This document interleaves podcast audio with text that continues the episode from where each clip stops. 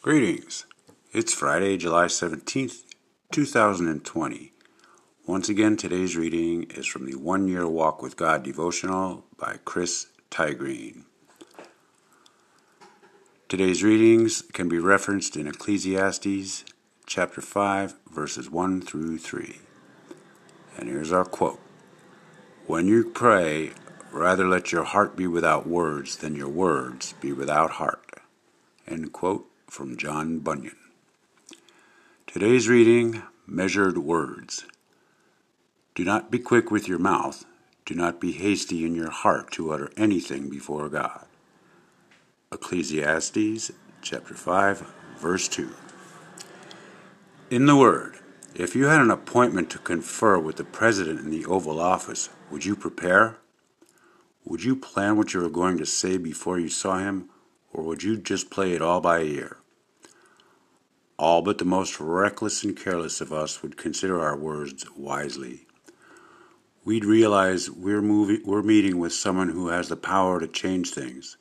We'd think about what we want changed. But we rarely approach God that way. Perhaps it's our awareness that our time with Him is unlimited.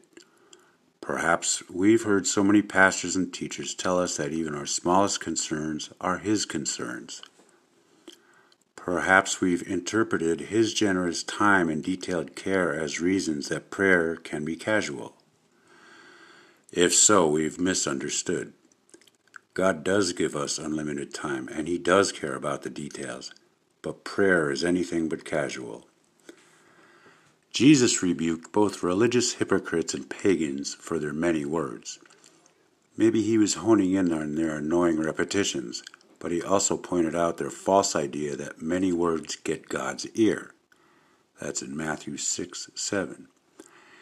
He also warned that we will be accountable for every careless word we've spoken. Matthew again, chapter 12, verse 36. And we can assume that his standards for prayer are probably not lower than his standards for conversation. And now, indeed, God encourages us to come to his throne with boldness and confidence.